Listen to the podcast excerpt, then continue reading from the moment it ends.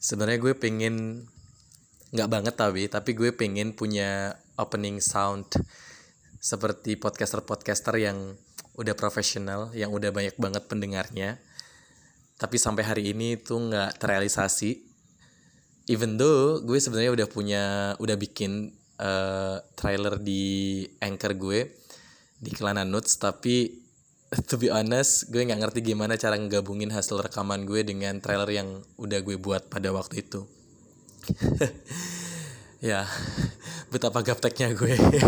Saya bukan gue nggak bisa sih tapi karena emang gue lagi nggak mau belajar banget tentang itu tapi someday ya uh, gue coba bakalan belajar gimana cara editing audio. Anyway uh, pagi ini gue buka Facebook karena gue udah nggak punya Instagram. Gue buka Facebook di sana gue dapetin salah satu quotes yang emang di share sama temen gue. Gue lupa gimana uh, bahasa pastinya tapi yang jelas dia kayaknya bilang kayak gini English is not a measure of intelligence. English is just a language. Jadi bener sih bahwa bahasa Inggris itu sebenarnya bukan tolak ukur tingkat intelektualitas seseorang karena bahasa Inggris itu juga karena bahasa Inggris ya hanya bahasa sama seperti bahasa-bahasa yang lainnya Cuman emang kadang perspektif kita, stigma kita bahwa orang yang bisa berbahasa Inggris adalah orang-orang yang pinter, orang-orang yang cerdas. Oke, okay, aku harus setuju bahwa orang yang bisa bahasa Inggris itu adalah orang yang pinter karena mereka juga melakukan effort. Karena juga, mereka juga belajar, especially buat uh, mereka atau kita yang emang bahasa Inggris adalah bukan sebagai bahasa ibu kita kayak gitu. Jadinya kita emang belajar kan prosesnya dari awal. Itu yang ngebuat orang mungkin ya itu adalah hasil dari pembelajaran yang udah dipelajari. Makanya orang bisa dilihat pinter karena emang mereka pernah belajar dan ada hasilnya kelihatan juga. Tapi itu lagi-lagi nggak bisa dijadikan tolak ukur um, apa intelektualitas seseorang sih. Karena uh, beberapa kali bukan beberapa kali sering banget gue juga ngobrol sama teman-teman gue yang bule. Dan terkadang pandangan mereka juga biasa-biasa aja. Ada juga yang tajam juga ada sama seperti orang-orang Indonesia pada umumnya teman-teman gue yang Indonesia. Jadi nggak ada bedanya. Bahasa Inggris kayak cuman apa ya the way we communicate one another. Kayak gitu. Tapi gue bisa bilang bahwa orang-orang yang bisa bahasa Inggris adalah orang-orang yang emang punya wawasan. I mean bukan bukan uh, gimana gue bilang ya. Dengan lo belajar bahasa Inggris, dengan lo able to communicate in English, lo bisa lebih banyak lagi mendengar banyak perspektif. Lo bisa sharing dengan teman-teman yang lintas negara, lo bisa baca artikel bahasa Inggris dan lo paham artinya apa. Itu juga nambah inputan buat nambah value kita sebagai sorry sebagai manusia kayak gitu itu bahasa Inggris. Jadinya kalau bisa bahasa Inggris dan gunain itu untuk hal-hal yang emang nambah wawasan lo ya lo bakalan bakalan bertambah wawasannya. Tapi kalau misalkan lo uh, bisa bahasa Inggris dan lo gunain buat uh, ngobrol dan sama seperti lo gunain bahasa Indonesia ya sama aja. Jadi wawasan tuh bukan diukur dari bahasa Inggrisnya bagus atau enggak tapi kemauan dia untuk menambah wawasan uh, mau apa enggak kayak gitu. Jadi sekali lagi bahasa Inggris itu juga sama seperti bahasa yang lainnya. Jadi dia nggak bisa kita ngejudge atau melabeli orang bahwa orang yang bisa berbahasa Inggris adalah orang yang udah pasti cemerlang, udah pasti wawasannya luas itu wrong perception. Nah, ngomongin tentang uh, belajar bahasa Inggris sebenarnya ya to be honest I'm proud of myself. I'm super proud of myself karena akhirnya level bahasa Inggris gue itu meningkat sampai di hari ini. Gue nggak bisa bilang bahwa bahasa Inggris gue itu excellent, tapi at least I'm able to communicate in English. Even though gue still did a lot of mistakes, especially in the grammatically. Tapi seenggaknya um, gue bisa masuk dalam sebuah koridor di mana ketika gue ngobrol dengan uh, pengguna bahasa Inggris gue bisa ngikut lah gitu. Jadi gue nggak kagok-kagok banget kayak gitu. Dan gue juga banyak banget dapat pujian sebenarnya. Ini bukan gue sombong ya maksudnya nggak ada yang perlu disombongin cuman gue sharing aja uh, di beberapa part di lingkungan pertemanan gue khususnya teman-teman gue di kampus juga ada banyak yang memberikan pujian kepada gue kalau misalkan eh anjir uh, lo jago ya bahasa Inggris lo uh, bisa berbicara bahasa Inggris lo punya teman-teman bule kok bisa sih? Kayak gitu. I mean uh, ngomongin bahasa Inggris ntar gue jelasin tapi uh, bule kalau misalkan temen bule gue bukan orang yang buleisme sindrom yang mendewakan bule yang menganggap bahwa bule itu adalah orang-orang yang punya wawasan gue tetap berpandangan bahwa nggak peduli lo bule nggak peduli lo lokal both of you are the same. Cuman bedanya hanya bahasa yang kita gunakan dalam berkomunikasi. Sama seperti misalkan kalau lo di daerah lo gunain bahasa daerah ketika lo ada di luar daerah lo gunain bahasa Indonesia kayak gitu sama lo. Dan bahkan kita bisa lebih pinter sih kalau misalnya ngomongin bahasa karena Indonesia punya begitu banyak bahasa dan ketika gue belajar bahasa Inggris it doesn't mean kalau misalkan gue itu bukan orang yang nasionalis. Karena nggak bisa dong kita uh, apa ya menjudge nasionalisme seseorang hanya berdasarkan bahasa apa yang mereka pelajarin. Kan nggak gitu juga. Nasionalisme bukan tidak sesempit itulah. E, banyak sudut pandang yang harus dibedah kalau misalnya kita ngomongin tentang nasionalisme itu sendiri karena gue sempet sih dapat bulian dulu ketika awal-awal gue belajar e, bahasa Inggris. Tapi nantilah kita cerita. Belajar bahasa Inggris dulu awalnya adalah waktu di sekolah dasar. Di SD gue masih inget pertama kali gue dapet yang namanya pelajaran bahasa Inggris tuh kelas 4 SD dan guru gue waktu itu namanya adalah Bu Emi. Ya, Bu Emi, I have to say thanks to her karena beliau adalah orang pertama yang perkenalkan bahasa Inggris sama gue dan juga teman-teman gue di zaman SD. Waktu pertama kali belajar bahasa Inggris itu uh, Bu Emi memperkenalkannya dengan lagu. Gue masih inget banget lagunya sampai sekarang. Gue nyanyi bentar ya. Ingat ingat itu remember Jangan lupa itu don't forget Aku cinta kamu, I love you, I don't know, aku tidak tahu. I don't know, aku tidak tahu. Kayak gitu si lagunya. Tepuk tangan dong. Anjir sendirian gue kalau ada yang tepuk tangan serem juga ya kan. Itu dulu awal-awal belajar bahasa Inggris dan Bu Emi juga memperkenalkan bahasa Inggris dengan cara yang sih itu yang gue suka waktu itu kayak e, dibagi berapa kelompok A B C D terus kayak ada kuis cepet-cepetan jawab dan tuh gue bener-bener semangat sih kalau misalkan kelasnya Bu Emi di pelajaran bahasa Inggris. Tapi e, gue sebenarnya emang suka belajar bahasa sih ya. Terlepas dari bahasa apa pun itu jadi waktu gue SD dulu tuh gue jago bahasa Indonesia. Tuh biasanya sampai gue SMA gue bahasa Indonesia adalah salah satu mata pelajaran yang paling gue sukai. Dan gue selalu dapet um, nilai paling tinggi di bahasa Indonesia. Tanpa yang namanya nyontek tanpa yang namanya um, apa ya tanpa yang namanya melakukan hal-hal yang yang nggak baik kayak gitu. Jadi bahasa Indonesia emang bener-bener gue sukain. Bahkan ketika waktu zaman SD kalau misalkan lo inget setiap habis liburan baru masuk sekolah kita dapat tugas buat uh, mengarang cerita kita selama liburan. Dan oh my god gue bener-bener menikmati hal itu. Gue bener-bener menikmati mengarang indah tentang cerita liburan gue. Gue bisa berimajinasi gue bisa menuangkannya ke dalam bentuk tulisan. Meskipun kok misalkan gue baca lagi atau gue inget-inget dulu kata sambung yang gue gunain juga terbatas. Paling kayak yang setelah itu akhirnya di mana? Kayak gitu-gitu aja kan. Itu dulu kan zaman zaman SD bahkan sampai saking uh, sukanya gue uh, belajar bahasa Indonesia tuh waktu SMA gue dapet nilai ujian nasional tertinggi di mata pelajaran bahasa Indonesia. Itu 9 lo guys nilai gue. Dan itu bener-bener gue lakuin atas usaha gue sendiri. Gue nggak nyontek gue nggak gimana gimana itu bener-bener pure hasil kerja keras gue selama ujian nasional. Tapi gue ngerasa waktu ujian nasional bahasa Indonesia itu gue nggak nggak belajar yang gimana gimana sekeras gue belajar matematika ya.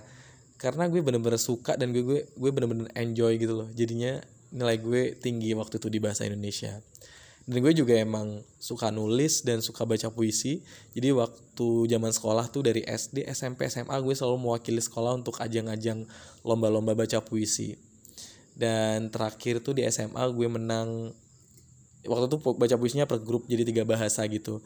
Jadi kita menang juara dua dan sempet rekaman di radio gitu.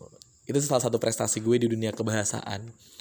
Itu ngebuktiin sih kalau misalkan gue juga cinta bahasa gue sendiri kayak gitu kenapa gue bisa suka sama bahasa Indonesia dulu karena gue mikir kalau gue itu suka dengerin orang ngobrol tapi orang yang ngobrol menggunakan bahasa Indonesia bukan yang baik yang benar ya orang yang menggunakan bahasa Indonesia yang enak didengar. Dan biasanya bahasa Indonesia yang enak didengar itu tergantung bagaimana dia ngobrol, bagaimana dia berbicara dan tergantung diksi-diksi yang dia pakai juga. Gue suka bahasa bahasa-bahasa yang emang enggak umum digunakan di kehidupan sehari-hari.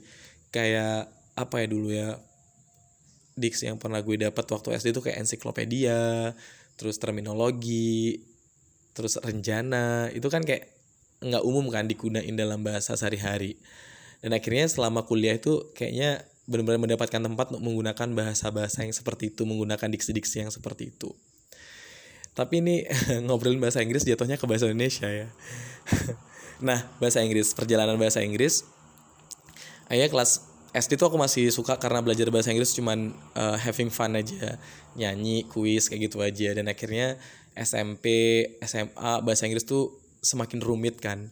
Udah mulai belajar formula, udah belajar grammar, udah belajar tenses. Entah kenapa kecintaan gue terhadap bahasa Inggris tuh mulai luntur karena gue tidak menemukan apa ya, gue tidak menemukan alasan gue akan jadi sesuatu dengan gue belajar bahasa Inggris. Karena waktu itu waktu dulu tuh bener-bener wawasan gue cetek banget sih. Jadinya ya udah gue cuman belajar bahasa Inggris sekedarnya aja se sebagaimana gue belajar mata pelajaran-pelajaran yang lainnya kayak gitu. Gue tetap tetap bisa nangkep sih tapi um, apa ya nggak useful nggak bener-bener gue nggak ngerti uh, bakalan kepake buat apa. Karena mungkin gue tumbuh di sekolah yang desa kan. Gue dari desa jadinya um, which is gue nggak pernah ada kepikir ke, uh, kepikiran buat apa ya study abroad study abroad atau mungkin um, apalah gitu. Maksudnya yang emang harus menggunakan bahasa Inggris sampai akhirnya gue kenal yang namanya working holiday visa gue kenal OPAR gue kenal TOEFL, TOEIC, IELTS kayak gitu tuh gue kenal itu. Dan ternyata ketika lo bisa belajar bahasa Inggris lo bisa explore dunia sih bahkan bisa aja itu terjadi dengan cuma-cuma kayak gitu. Itu karena gue baca buku sih dapat hal ini baca pengalaman-pengalaman orang-orang yang udah pernah melakukan kayak pakai working holiday visa ke Australia dan juga um, orang-orang yang udah keliling dunia kayak gitu tuh asik. Itu makanya waktu itu gue sialnya gue telat nyadarnya sih. Gue nyadar itu setelah gue tamat sekolah SMA jadi waktu setelah kelar SMA itu gue kerja. Gue kerja gue nggak nggak langsung kuliah. Ya di situ sih gue ketemu dan dunia kerja gue itu juga mulai bertemu dengan orang dari berbagai karakteristik dan juga dari berbagai background dan itu semakin ngebuka pikiran gue bahwa ternyata oh my god bahasa Inggris itu juga menjadi salah satu yang bisa menambah value lo. Entah itu untuk ngebangun karir ngebangun pertemanan dan lain-lain tuh penting banget. Tuh bahasa Inggris yang ngomongin tentang bahasa Inggris. Dan akhirnya dulu gue selalu inget banget ketika ngelihat orang bisa ngobrol dengan bule itu kayak keren banget gak sih? Itu waktu gue dulu belajar bahasa Inggris belum belajar bahasa Inggris tuh kayak keren. Itu menjadi salah satu motivasi sih ya motivasi kan banyak banyak banyak ya. Ada yang motivasinya bagus ada yang nggak bagus tapi apa pun bentuk motivasinya itu itu yang pada akhirnya um, mendorong kita yang give us an urge to do something kan. Itu makanya pentingnya motivasi sebelum belajar sesuatu sih. Tapi dalam hal ini konteksnya adalah belajar bahasa Inggris gue memandang itu keren.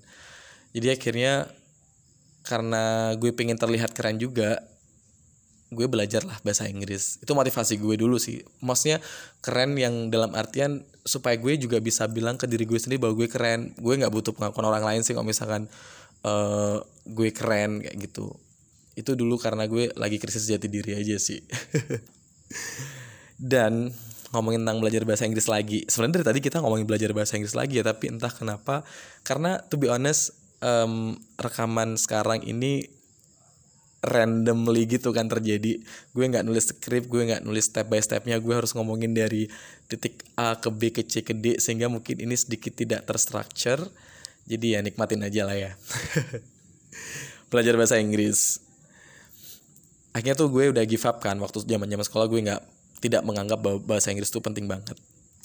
Dan ketika gue udah kelar tuh kan sekolah gue mulai terbuka pikirannya gue mulai kayak berimajinasi gue bisa um, pergi ke luar negeri which is impian semua anak desa adalah memegang salju kan. Dan itu juga jadi salah satu something that I have been dreaming of. Tapi gue dulu juga gak ngerti gimana caranya kan. Maksudnya kayak mau pergi ke sana pakai duit sendiri gue juga nggak punya duit. Dan beberapa change yang emang pernah dilakukan oleh banyak orang adalah dengan belajar bahasa Inggris. Karena dengan kita bisa bahasa Inggris kita bisa apply scholarship atau ngelakuin apa pun lah itu kayak gitu. Dan ya harus gue akui bahwa gue dapat pujian banyak gitu kan dari teman-teman. Seperti yang gue ceritain tadi um, kayak uh, mereka bilang kalau misalkan bahasa Inggris gue itu bagus tapi gue nggak bisa bilang kalau misalkan kita compare misalkan gue compare sama teman-teman gue yang memang masih baru mulai belajar bahasa Inggris it's okay gue emang better than them. But it doesn't mean gue selfish atau apa ya sombong nggak nggak. Maksudnya ini uh, membandingkan aja. Level gue itu sebenarnya bukan level di excellent bukan juga di level intermediate kayaknya. Gue di atas beginner.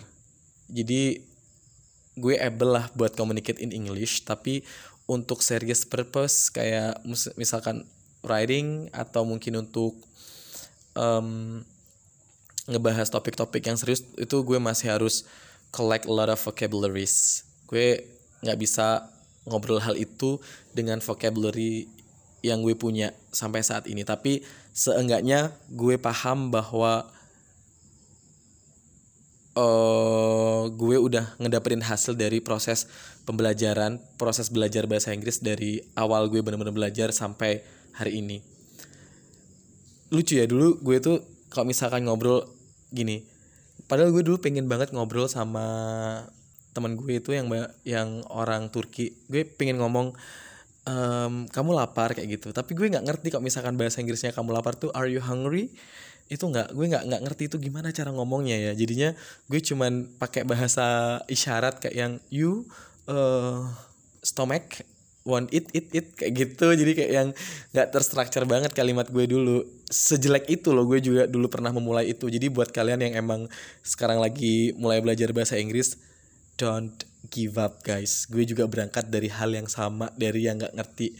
Nyusun kalimat nyusun kata kalimatannya tuh gue nggak ngerti. Gue masih nggak ngerti verb gue masih nggak ngerti gimana verb itu bisa berubah. Gue masih nggak ngerti subject verb agreement dan lainnya tuh gue bener-bener nol. Gue bener-bener mulai dari nol. Ada beberapa pertanyaan yang sering teman-teman gue tanyain. Itu kayaknya pertanyaan sebenarnya klise sih kayak yang motivasinya apa sih belajar bahasa Inggris terus step by step uh, learning Englishnya gimana terus yang paling sering umum ini ditanyakan adalah lebih penting mana speaking atau grammar terus how to start itu poin-poin penting yang biasanya teman-teman gue tanyain. Karena gue belajar bahasa Inggris tuh otodidak. Gue nggak belajar bahasa Inggris secara teoritis. Jadi sehingga kalau misalkan ada teman-teman yang minta tolong untuk diajarin bahasa Inggris tuh gue bingung harus memulai dari mana kayak gitu. Gue bukan anak teori yang bisa ngejelasin oh ini setelah kalau misalkan pakai I uh, diikuti sama have kalau pakai she atau he diikuti pakai has itu bukan bukannya kayak gitu uh, metode belajarnya metode belajar bahasa Inggris gue zaman dulu. Jadi gue emang berangkat dari apa ya dari anak India gue emang berangkat dari keotodidakan gue. Dulu jadi yang pertama adalah temuin motivasi lo kenapa lo pengen belajar bahasa Inggris itu aja dulu sih. Dan jatuh cintalah pada bahasa Inggris dulu. Gue dulu itu sih yang motivasi gue adalah cerita-cerita orang-orang yang udah berhasil katakanlah memegang salju gitu dengan um, bahasa Inggris yang membawa mereka ke sana. Even though gue nggak yakin juga misalkan gue juga bakalan apa ya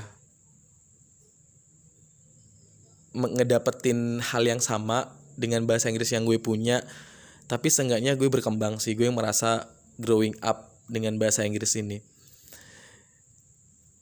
Itu motivasi yang kedua step by stepnya. Dulu gue step by step gue belajar bahasa Inggris itu lagu. To be honest gue dari lagu. Gue nggak peduli sih kayak misalkan ini lagu-lagu lo gue belajar bahasa Inggris tuh gini gue ngedengerin lagu Inggris bukan berarti gue suka sama uh, lagu-lagunya. I mean kayak kan ada tuh emang emang uh, mereka emang kok jiwa-jiwa suka musik ya kayak mereka suka ada Beatles dan lain-lain ngedengerin lagu-lagu itu karena emang suka kan. Kalau gue nggak kalau gue emang untuk membiasakan telinga gue supaya uh, terbiasa dengan mendengar bahasa Inggris kayak gitu. Kan udah umum tuh kan dengerin musik uh, film dan lain-lain tuh udah umum kan kayak advice yang emang udah umum banget. Tapi gue nggak gue dan itu emang lo harus lakuin. Gue dulu startnya selain dari musik gue dulu juga suka nulis lirik bahasa Inggris tuh kan. Lirik bahasa Inggris gue tulis. Habis tuh gue ngomong pakai itu lirik. Jadi gue enggak um, nyanyiin itu lirik. Jadi gue ngomong biasa. Kayak misalkan kan kalau lagunya All I Want nih misalkan All I want is nothing more. Gue bilangnya ya All I want is nothing more yang bla bla dan lanjutannya kayak gitu. Jadi uh, gue ngebaca dari ngebaca aja tanpa gue tahu maknanya. Udah baca aja sampai lo stres sampai lo gila baca aja pokoknya bahasa Inggris tuh. Emang rada sedikit awkward tapi itu apa ya ngebantu gue sih untuk um, familiar dengan kata-kata bahasa Inggris. Itu yang pertama. Yang kedua uh, pidato. Gue sering banget download di internet uh, speech text itu gue print dan gue berdiri tuh di depan kaca yang gede. Gue uh, berpidato berpidato gitu kan. Gue berpidato di sana sambil ngebaca teks sampai sampai kadang di beberapa bagian gue nggak perlu ngebaca teks itu lagi dan gue udah inget kata-katanya. Itu lagi-lagi supaya membiasakan diri gue untuk uh, familiar dengan bahasa Inggris. Dan gue juga ngelakuin translation. Gue sering banget hasil dari text speech itu gue translatein tuh uh, satu-satu nggak pakai Google Translate ya. Gue dulu pakai kamus yang um, English Indonesia. Itu gue bedah satu-satu. Jadi gue tahu oh ini artinya ini ini artinya ini kayak gitu. Gue juga belajar secara nggak langsung cara mereka nyusun kalimat tuh gini. Oh kalau misalkan eh, kita mau ngomong ini kayak gini bahasa Inggrisnya. Itu pembiasaan aja dulu. Itu emang it takes apa itu a lot it took a lot of time. Beneran sih. Gue ngelakuin itu dulu sampai tiga bulanan ya. Berbulan-bulan pokoknya gue ngelakuin itu sampai akhirnya gue udah mulai uh, harus uh, ke step berikutnya dari yang metode itu yang pertama gue ceritain. Ke step berikutnya adalah gue mulai uh, membiasakan diri menggunakan bahasa Inggris setiap hari. Even though gue ngobrol sendiri. Kalau misalkan seandainya gue bisa ketemu sama teman gue nih ya Kak Adit namanya. Jadi Kak Adit tuh adalah teman kosan gue tetangga kosan. Jadi kosan gue tuh dulu tuh kayu Nah, jadi kalau misalnya kita ngobrol tuh pasti kedengeran di sebelah. Dan gue dulu tuh suka banget yang namanya speech depan cermin gede kan. Jadinya tuh kedengeran dan sampai kayak ini orang gila yang ngobrol sendiri kayak gitu. Ya emang gue belajar sih waktu itu. Itu Kak Adit sempat sempat sempat sempat ngomong itu ke gue sih. Sebelum dia tahu kalau misalkan gue emang belajar bahasa Inggris. Nah, udah sampai di level translation, udah sampai di pokoknya udah sampai familiar di bahasa Inggris gue mulai membiasakan diri berbicara bahasa Inggris in the daily basis. Kayak misalkan gue lagi di motor gue suka ngobrol sama diri gue sendiri pakai bahasa Inggris. Kayak misalkan um, ngelihat langit lagi biru gitu kan gue ngobrol aja gitu. Oh my god uh, the sky is so blue I'm so happy with that with this scenery. Terus gue kadang misalkan gue dapet masalah gue lagi sedih tuh gue kadang curhat sama diri gue sendiri harus pakai bahasa Inggris kayak gitu dan tuh asik sih. Itu asik banget meskipun dulu masih salah-salah. Habis sampai di tahap itu akhirnya um, masuklah gue ke translation lagi. Jadi yang pertama adalah membiasakan diri dengan bahasa Inggris. Yang kedua vocabulary. Vocab itu adalah salah satu senjata ketika kita uh, mau sampai pada titik able to communicate with others in English itu adalah vocabularies kuncinya. Jadi lo nggak usah deh pikirin grammatical dulu. Lo um, koleksi aja banyak vocabulary. Karena sebenarnya sama aja kayak gini. Misalkan kayak orang orang non Indonesia yang mencoba berbicara bahasa Indonesia kayak misalkan um, saya perut uh, makan makan. Kita udah tahu oh lapar lapar kayak gitu. Nah, lapar kan sama kayak kita dulu um, sama kayak misalkan kita juga ngomong pakai bahasa Inggris. I um, want eat eat eat kayak gitu. Tuh kan kayak orang ngerti loh kayak gitu. Orang ngerti banget. Jadi uh, nyusunya emang masih berantakan. Jadi awalnya emang masih berantakan tuh emang normal. Itu sangat sangat normal dan akhirnya gue belajar otodidak itu sendirian itu dalam kurun waktu tujuh bulan kayaknya. Iya tujuh bulan tuh bener-bener gue pede buat uh, ngomong pakai bahasa Inggris. Jadi waktu gue udah pede gue berselancar di sosial media waktu itu dan gue gabung sama grup belajar bahasa Inggris kayak gitu. Gue uh, kayak ekspat-ekspat yang mereka pengen belajar bahasa Indonesia gue belajar bahasa Inggris kita uh, berhubungan kayak gitu. Kita telepon kita sometimes uh, video call seriusan loh. Jadi kita uh, sejam misalkan hari ini ngobrol bahasa Indonesia gue ajarin bahasa Indonesia berikutnya dia yang ngajarin bahasa Inggris. Sebenarnya bukan ngajarin secara teori ya tapi menjadi teman bercakap menggunakan bahasa yang sedang kita pelajarin itu gue udah mulai confident gue udah mulai bisa ngobrol sama orang lebih dari satu jam pakai bahasa Inggris dengan topik-topik yang um, keseharian. Dan akhirnya gue beranikan diri buat ngobrol pakai bahasa Inggris dengan orang-orang bule yang gue temuin di jalan ketika gue jalan-jalan atau ketika gue di mana. Gue udah confident gue udah sampai pada titik itu karena apa ya usaha kerja keras yang gue lakuin selama tujuh bulanan lebih itu kayaknya. Nah akhirnya gue ngerasa gue able to communicate tapi not in a good English. In a good structure I mean. Akhirnya Uh, karena waktu itu gue mau kuliah, jadi waktu itu gue mau kuliah di salah satu kampus yang emang uh, tesnya itu nggak nggak ada matematika bahasa Indonesia dan lain-lain tuh nggak ada. Jadi cuman full in English speaking and writing. Otomatis gue perlu yang namanya belajar grammatical dan akhirnya itu gue ke Pare ke kampung Inggris selama satu bulan. Tapi apakah satu bulan ini cukup membantu? Kayak gini gue uh, sebenarnya pengen banget cerita tentang pengalaman gue di Pare ya karena banyak orang yang salah salah berpersepsi bahwa di Paris itu kita setiap hari menggunakan bahasa Inggris itu enggak juga. Dan apakah benar-benar orang yang uh, lulusan Paris itu bisa bahasa Inggris setelah keluar dari sana itu enggak juga.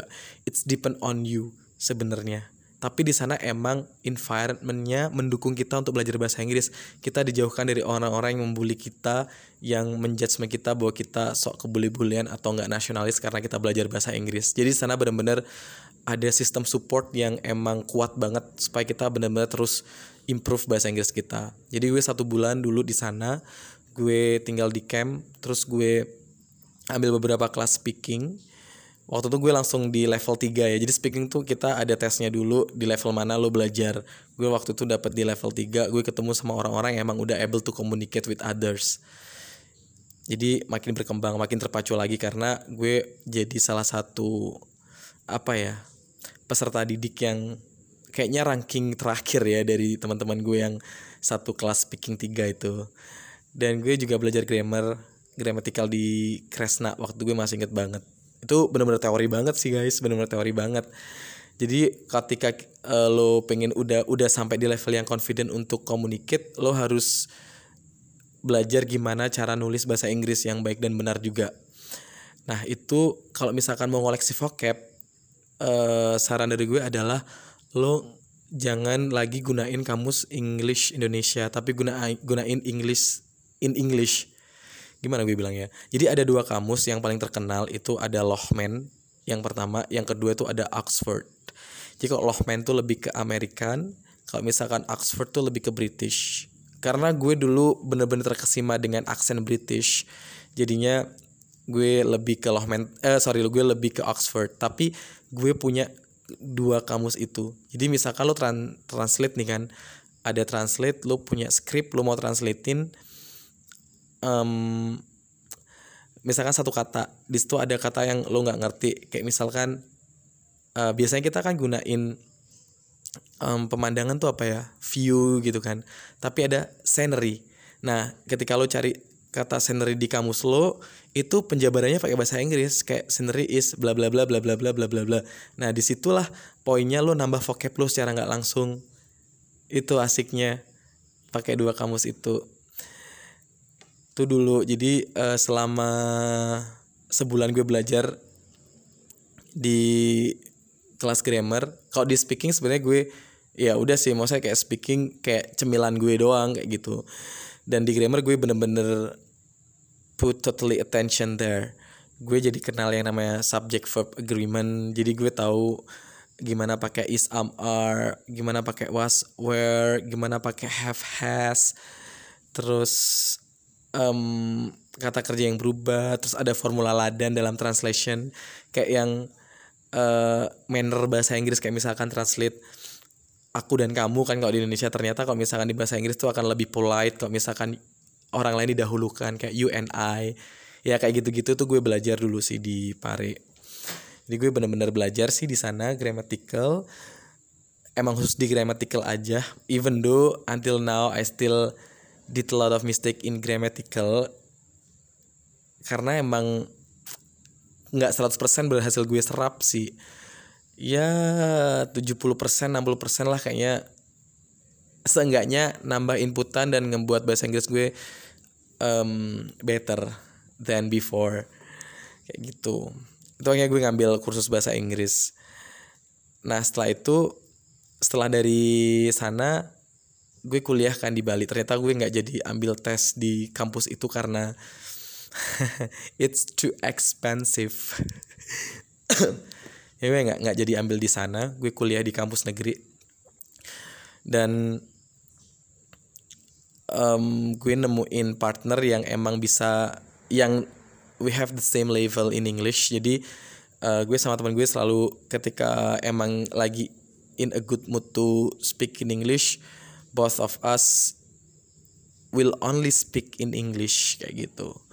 Itu sih asiknya kalau misalkan punya partner yang emang bisa diajak untuk sama-sama belajar bahasa Inggris kayak gitu. Meskipun gue tahu sih perasaan lo ketika awal-awal mulai itu lo malu karena berantakan bahasa Inggrisnya lo malu dibilang orang um, sok kebule-bulean lo uh, pasti berpersepsi bahwa um, bahasa Inggris ini useless nggak sih? I mean kayak gitu kan kayak ketika lo nggak menemukan alasan yang kuat kenapa lo belajar bahasa Inggris lo bisa give up di tengah jalan sih sebenarnya. Jadi yang paling penting paling fundamen adalah lo menemukan alasan kenapa lo bahasa, belajar bahasa Inggris tuh yang poin paling penting yang harus lo pegang teguh karena itu bakalan menjadi um, penyemangat lo ketika lo udah rasanya mau give up. Nah, setelah gue sampai di level able to communicate in English, setelah gue ngerti uh, sedikit grammatical. Nah, ini pertanyaan yang sering uh, ditanyakan. Grammar sama speaking itu penting mana sih? Kayak gitu. Dua-duanya penting, tapi kok misalkan lo berangkat dari uh, beginner, tujuan lo apa dulu ketika tujuan lo cuman able to communicate in English, ya speaking lebih penting ketika tujuan lo emang untuk academic purpose kayak writing or something yang berbau artikel grammar ya emang penting. Tapi kalau dari aku pribadi dua-duanya penting.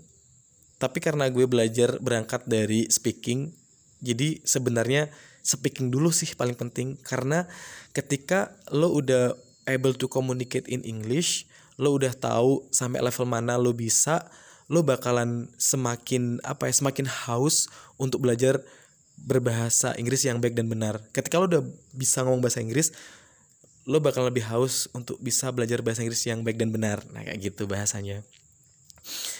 Nah, jadinya grammatical tuh bener-bener ngebantu kita buat memahami apa yang orang lain obrolin. Contohnya sim contoh simpelnya adalah gini. Misalnya lo lagi ngobrol kan panjang, bla bla bla bla terus partner lo ngomong, "Yes, um I bought a I bought a book" kayak gitu, tanpa ada time signalnya. Kan kalau misalkan I buy a book yesterday. Itu udah oh ya grammarnya grammarnya ada yang salah tapi kita tahu bahwa dia beli bukunya itu udah lampau kan. Tapi kalau misalkan dia cuma bilang about a book about apa itu ya kayak gitu. Jadinya oh path adalah verb dua dari buy. Jadinya oh iya kita tahu dia udah beli bukunya kemarin-kemarin. Nah kayak gitu simple. Yang grammatical yang simple yang perlu kita pahami. Khususnya perubahan verb. Past tense tuh itu sih past tense sih. Kalau tenses yang emang lo harus pelajarin apa itu past tense? Jadi ada beberapa grammatical yang emang dipelajarin khusus untuk speaking doang. Tapi kalau untuk yang lebih serius kayak academic purpose atau um, yang lainnya itu lebih lebar lagi sih cakupannya. Jadi gue masih belum sampai di level itu sih. Dan pengen sih sampai di level itu at least sampai di level intermediate lah gitu kan. Karena gue masih cuma di sedikit di atasnya beginner doang. Dan kalau misalkan gue ngobrol sama orang-orang luar negeri um, gue masih nggak bisa terlalu cas cus gue uh, sometimes masih take apa ya long time to catch the vocabularies. Ya kayak gitu. Tapi kalau misalkan ngobrol sama orang Indonesia yang emang bisa bahasa Inggris gue masih bisa nyambung. Karena ketika gue nggak ngerti vocabnya gue bakalan uh, bisa melipir ke bahasa Indonesia bahasa Indonesianya. Gitu. Sampai sekarang akhirnya bahasa Inggris ngasih ngasih apa ya ngasih value apa sih ke gue kayak gitu. Nah itu kan pertanyaan yang biasanya sering tanyain. Yang pertama gue bisa membangun jejaring yang lebih lebar. Gue bisa nongkrong sama teman-teman yang nggak cuma Indonesia. Itu nambah value gue banget sih. I mean kayak gue jadi bisa mendengar pandangan mereka tuh gimana. Yang dulu gue penasaran mereka uh, pandangannya tentang topik ini tuh bagaimana. Sekarang gue jadi ngerti oh ini um, pandangan mereka kayak gitu. Yang kedua itu ngasih gue kesempatan buat bekerja. Beberapa kali gue dapet tawaran kerjaan uh, yang emang membutuhkan bahasa Inggris. Jadi gue pernah kerja tuh uh, dewe seminggu. It's just because I'm able to communicate in English. Waktu gue interview jadi gue langsung di hire. Dan gue dipanggil lagi waktu itu buat buat kerja lagi.